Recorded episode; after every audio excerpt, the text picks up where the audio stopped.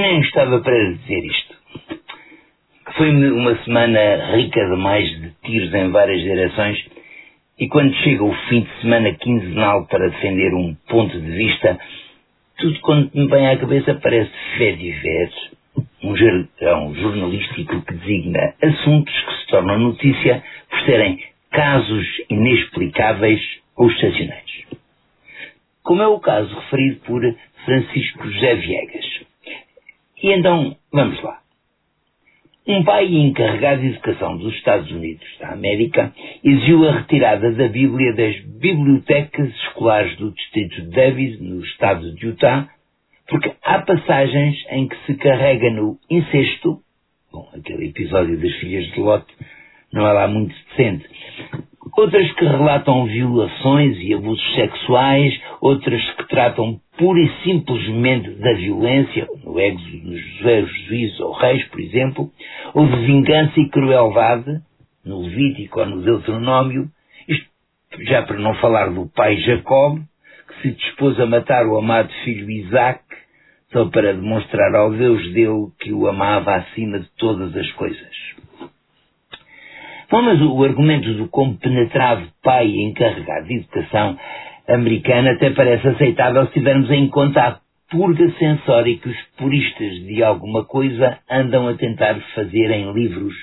Um caso já mais antigo retirou das bibliotecas um capuchinho vermelho que tinha uma ilustração em que despontava o gargalo de uma garrafa no cestinho que a menina levava à avó porque podia muito bem ser de vinho. Então retiram das bibliotecas para tornar a literatura mais correta no entender deles, o que também equivale a baixar a temperatura no que diz respeito ao sexo, tipo ir pôr os pulsos em água fria quando dá vontade para os freganços, como afirmou um padre numa formação religiosa para adolescentes em que eu participei há mais de 50 anos no Seminário das Missões em Tomar, no tempo da outra senhora. Ah, na altura, também tive experiências muito gratificantes. Uma delas, num curso organizado no Seminário de Santarém, levou-nos a Lisboa ao Teatro Estúdio da Luzia Maria Martins, na Feira Popular, ver As Mãos de Abraão Zacute, de Luís Cetal Monteiro, classificado para maiores de 18 anos. Eu tinha para aí uns 13 ou 14 eu andava dois anos à frente dos outros porque entrei para a escola primária com cinco anos e fui logo para a segunda classe por ter andado no jardim escola. Então fui avisado para misturar com os mais velhos para não ter de ficar à porta. Lá entrei, a peça era passada num campo de concentração nazi e a dada altura o protagonista agitado as mãos diz lá fora, quando tinham a barriga cheia e um telhado por cima da cabeça, que faziam vocês pelos perseguidos? Sim? Pelos que discordaram, pelos que tinham ideias diferentes das oficiais, pelos que eram julgados e condenados não em nome da justiça, mas em nome de um palhaço qualquer que se armava em justiça.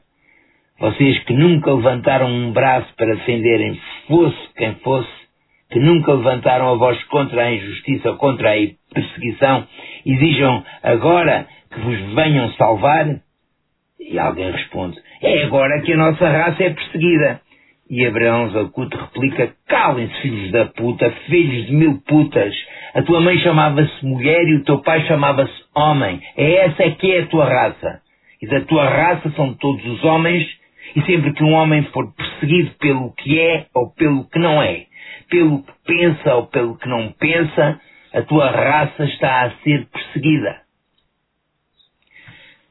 Não se pense que isto hoje em dia está muito melhor.